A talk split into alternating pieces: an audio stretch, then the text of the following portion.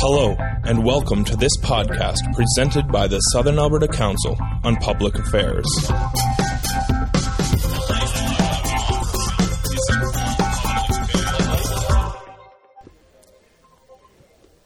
We are ready to begin. My name is Terry Shellington. I'm honored to be uh, your moderator this afternoon. And uh, a few odds and ends. First of all, uh, $11 on the table for your privilege of being here. Uh, uh, and shut off your cell phones and that sort of thing.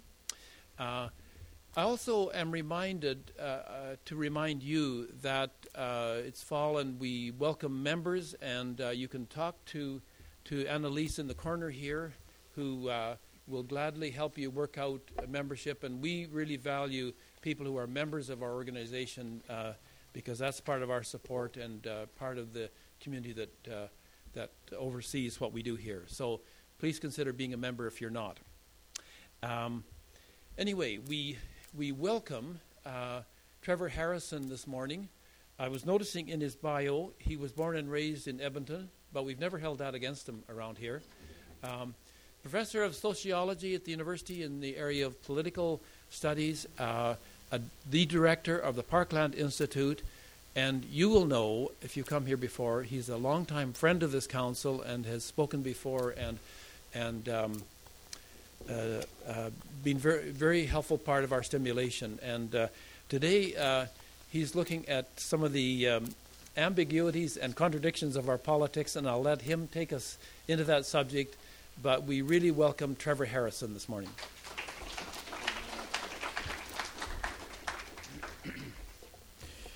Yes, well, good day, and it, it certainly is really nice to be uh, back here today. I, uh, as Terry said, I've uh, spoken on a number of occasions, actually going back quite a few years. I think it must be getting on 15, maybe 20 years or so. So, always a real uh, pleasure to come here, and uh, as is always the case, I I enjoy uh, presenting, but uh, at least equally, I uh, really enjoy the uh, to and fro of the conversation afterwards. So, what I'm going to do today is, uh, as the uh, as Terry suggests, as the title suggests, talk about what I would view as the root causes of controversial legislation and why it is that actually a lot of policies in the last few years have run into some difficulty. And I'll I'll talk about some very specific policies, but uh, but I want to focus more generally about the the whole uh, policy process. Uh, in some ways, this talk actually uh, is, is uh, stimulated or arises out of a column that I wrote uh, back in late June that was published in the Lethbridge Herald.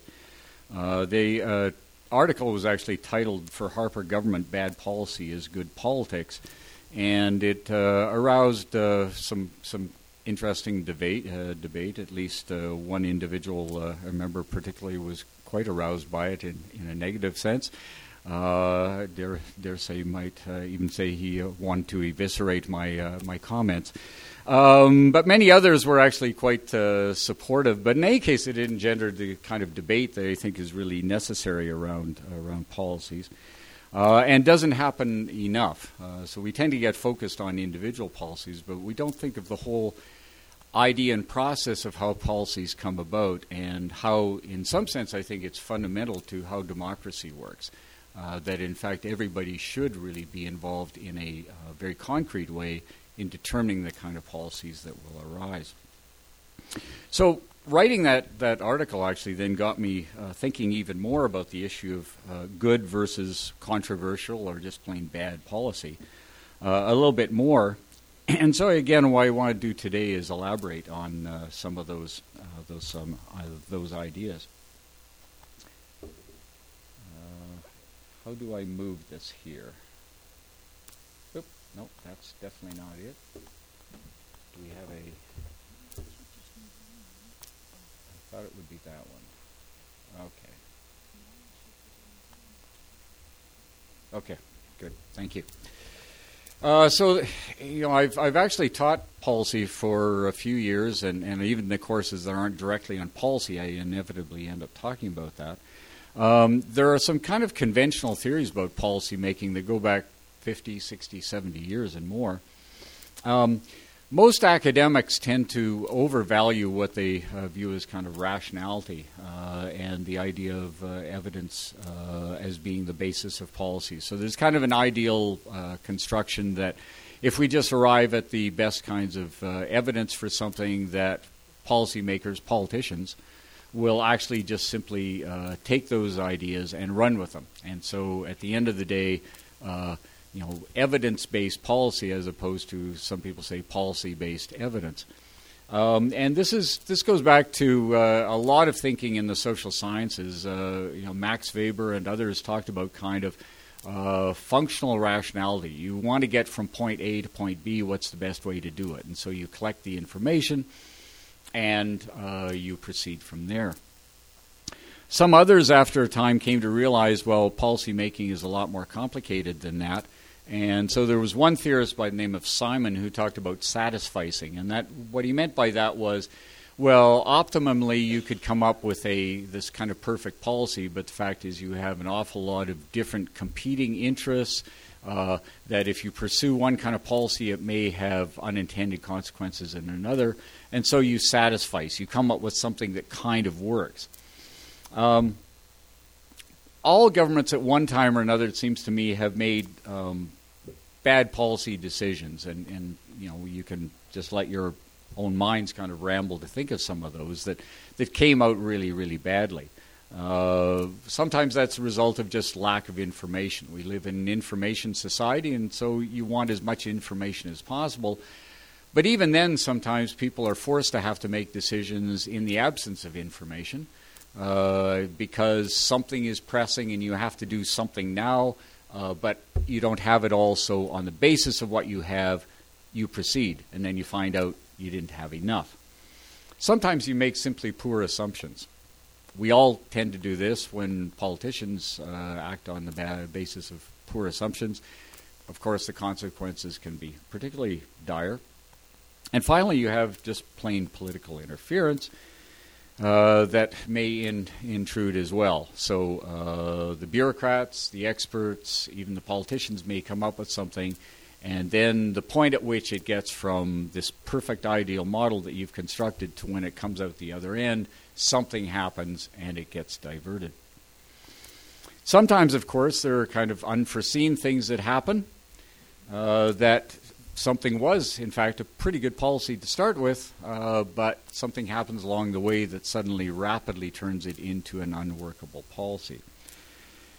One point I'm going to come back to at various points here, however, is that when we rely on the notion that everything is rational, uh, there are different forms of rationality.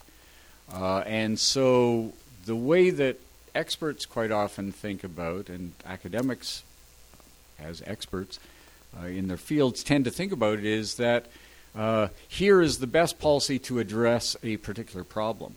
But there's another way of thinking about rationality, and that is that how does that allow me to maintain power? And that is a very different kind of thing. It's still rational, but it's not aimed towards particularly the best policy, it's aimed towards a particular kind of politics. So, what defines good public policy? And I think some of these things are actually, uh, in some sense, really quite uncontroversial in terms of what would make for pretty good pu- public policy. Fair and equitable. Most people want to see that it actually is fair to all the various populations that are going to be effective, uh, uh, affected by it. Cost effective.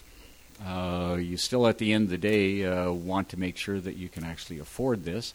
Uh, and if you try to do too much in one area, perhaps you're going to suffer in another. Uh, broad based.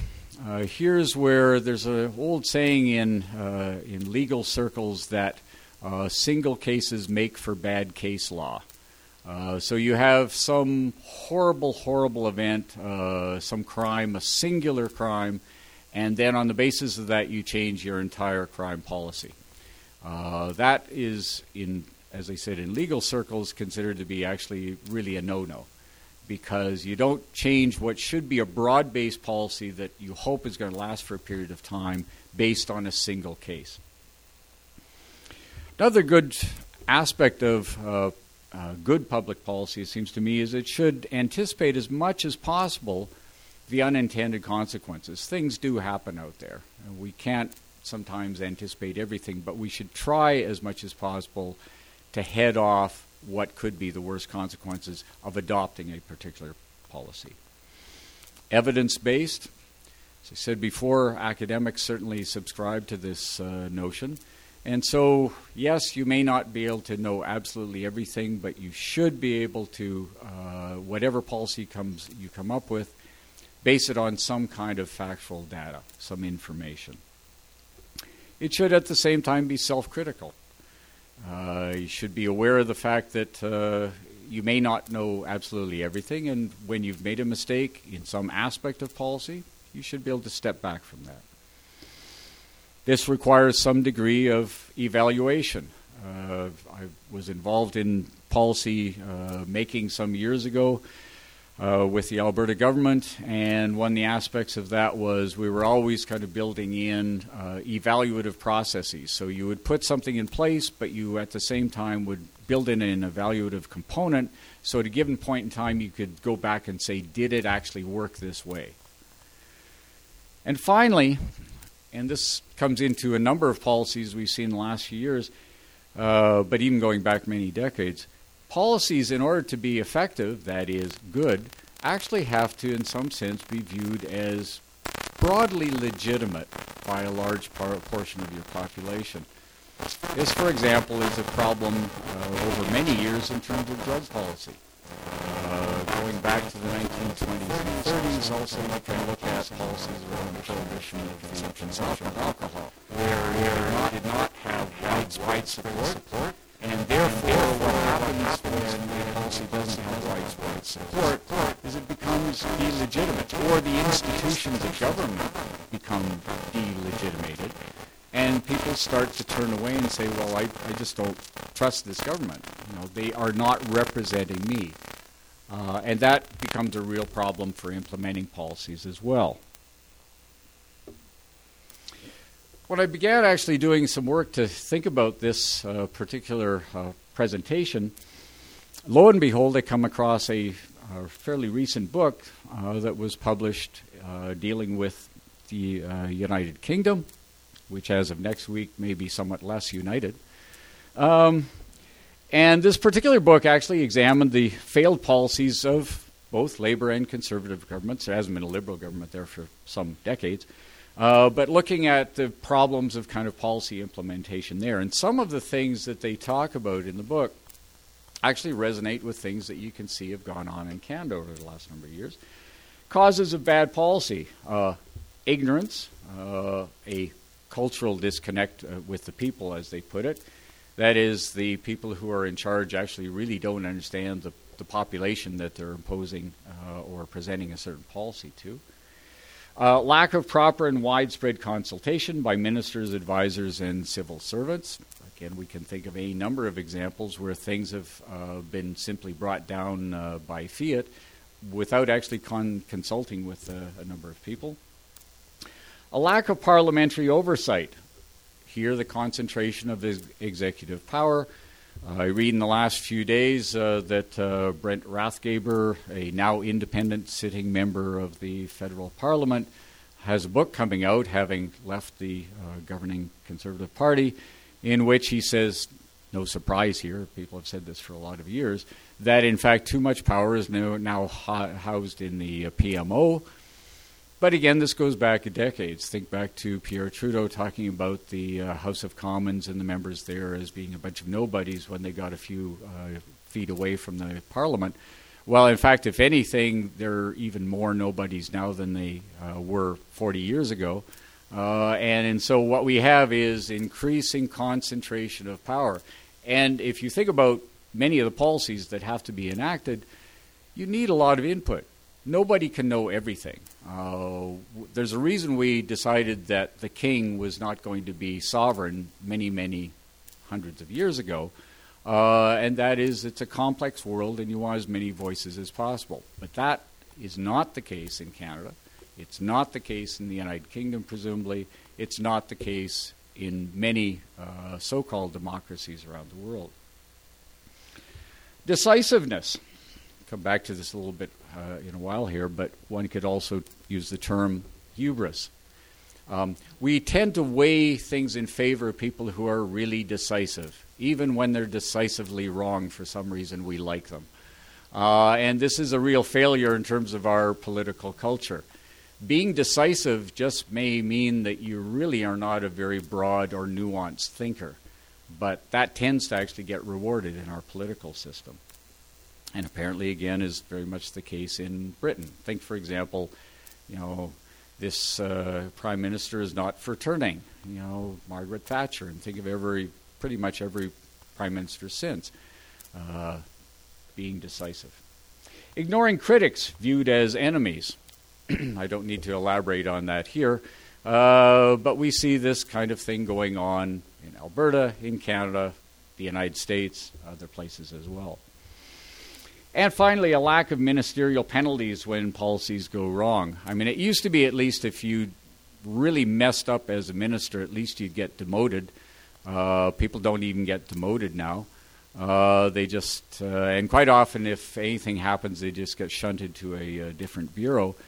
And occasionally, well, less than occasionally, you might hear somebody sort of say they were sorry for messing up, but it's not in our political dynamic for politicians to actually come out and say that.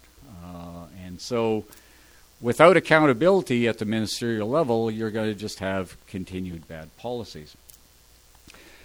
But might bad public policies also be intentionally pursued? That is, policies that are pursued not for the purpose of addressing a particular problem, but really intentionally addressed for uh, political ends. And that's partly what I'm going to explore here. Number of policies, as I said, I could go on uh, at length about these. Crime bills, nearly all of them actually are uh, viewed by people who actually study in the field as extremely problematic uh, in terms of three strikes and you're out and uh, drug policies, et cetera, et cetera, et cetera. Uh, they've all run into real controversy, but they've also all been implemented. Uh, in uh, the last little while, as a result of some of the crime bills, the provincial governments have started to complain that they can't afford it. Uh, again, I said before about being cost effective. The provinces are very concerned that they're going to be stuck with a massive bill. There's also problems in terms of uh, rehabilitating people. Um, and of note here, many of the bills that have been passed in terms of crime the uh, the United States, even including many Republican administrators uh, and officials, politicians, have in the last while started to say the tough on crime policies that were implemented over the last 30 years just are unworkable in the United States, uh, and it's a bad direction to go. The prostitution bill.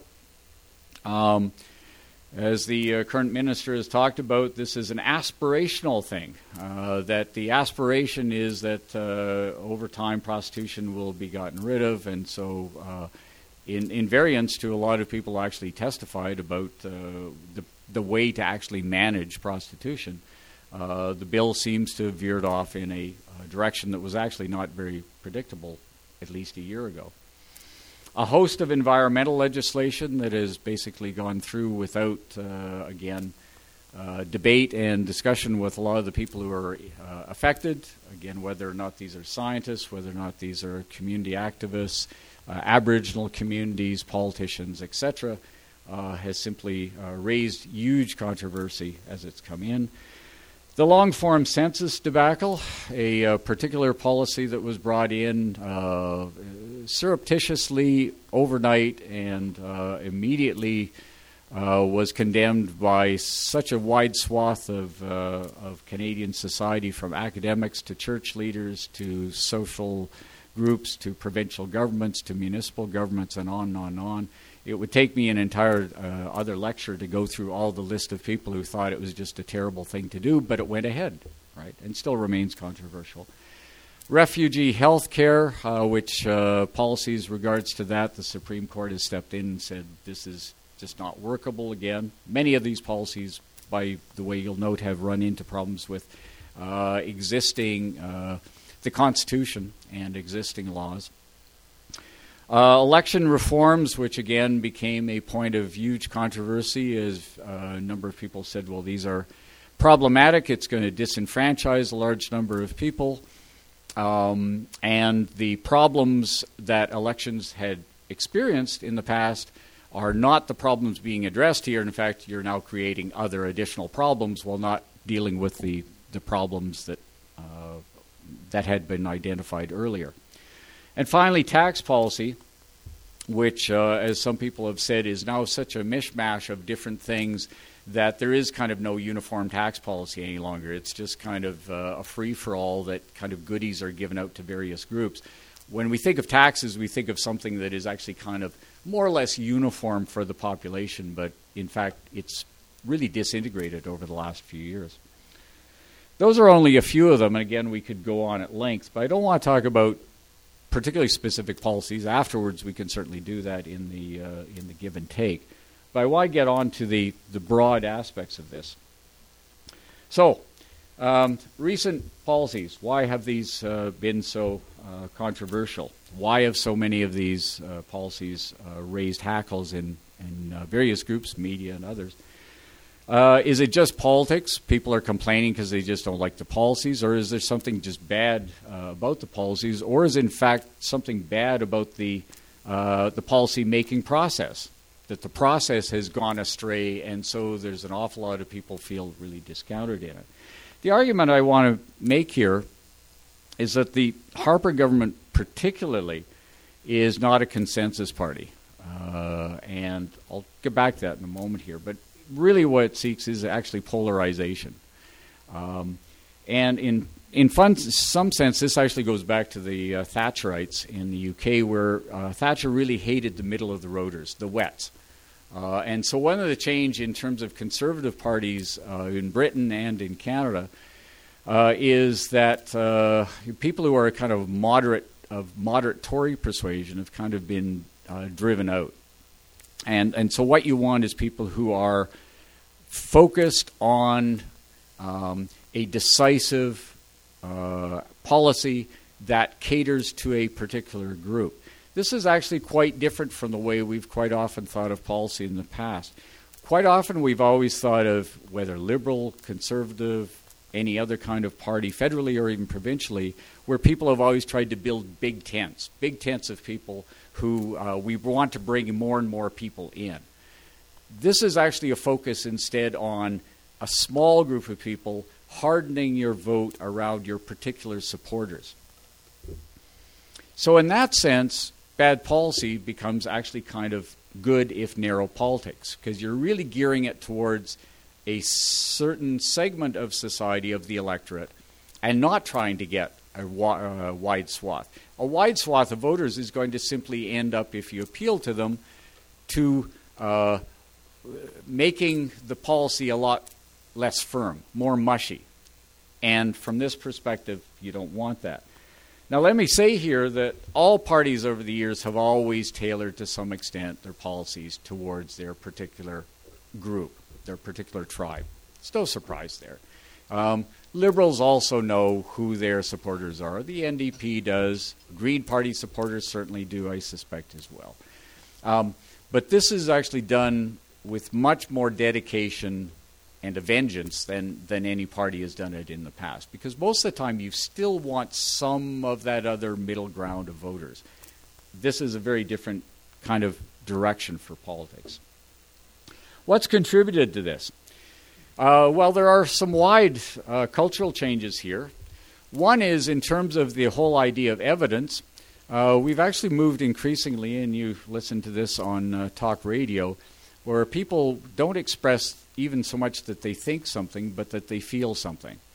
Um, and so a politics that is based on feeling as opposed to evidence has some real implications.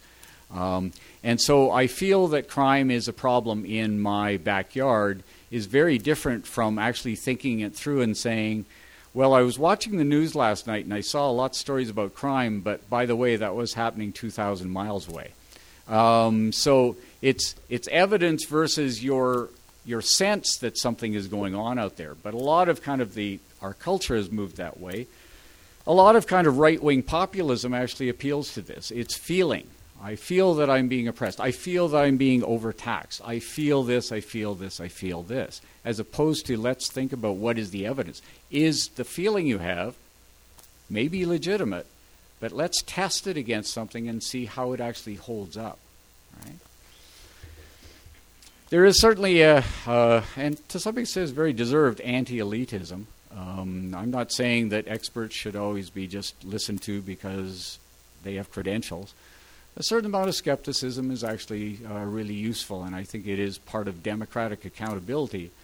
Um, but at the same time, at some point, you have to think what is the basis? Does this person, should I listen to this person because they presumably actually do understand something about it? Um, do we discount it too easily? Maybe sometimes we do. Uh, I think in the modern society, we all know a lot, but there's also a lot of things we don't know, right? And we should recognize what we don't know. When I go to see a dentist, I am quite happy to defer to the dentist and admit I know nothing about it. and I am willing to defer to certain experts, certain people who have shown that they actually understand what is going on there, whether it's about dentistry, climate change, or any number of other things. There is, as I said before, an innate tendency for people to like decisive leaders. This, unfortunately, is kind of primate behavior. There is also, I would say, computerization and modern data collection. The, uh, one of the things that, in terms of identifying your tribe, uh, the Conservative Party, better than any other party in Canada, actually knows who votes for it and who is highly unlikely to not. And so they can slice and dice the population. Uh, and they can tailor then policies towards that narrow group. That's aided by uh, modern data collection aspects.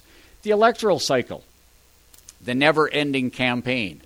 It used to be we could actually set policy, politics aside for a while, but now every policy is gauged constantly as to does it harden the vote?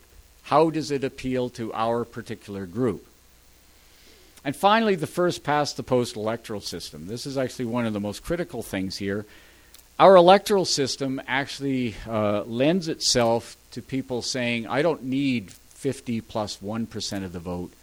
All I really need is about 37 or 38%. If I can harden that vote, if I can make sure that my 37, 38% of the vote that I have, my tribe, comes out, I can beat everybody else. So I don't need to even care about the rest, right? I don't need to represent 100% of Canadians or even 60% or 50%.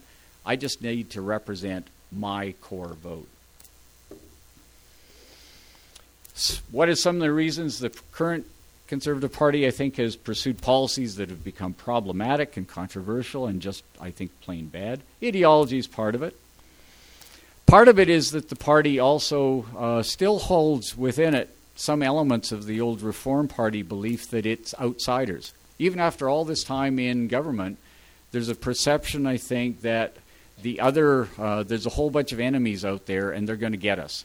Uh, and so we have to discount them right away. Um, and it's this outsider mentality that has, I think, prevented it from actually reaching out beyond that.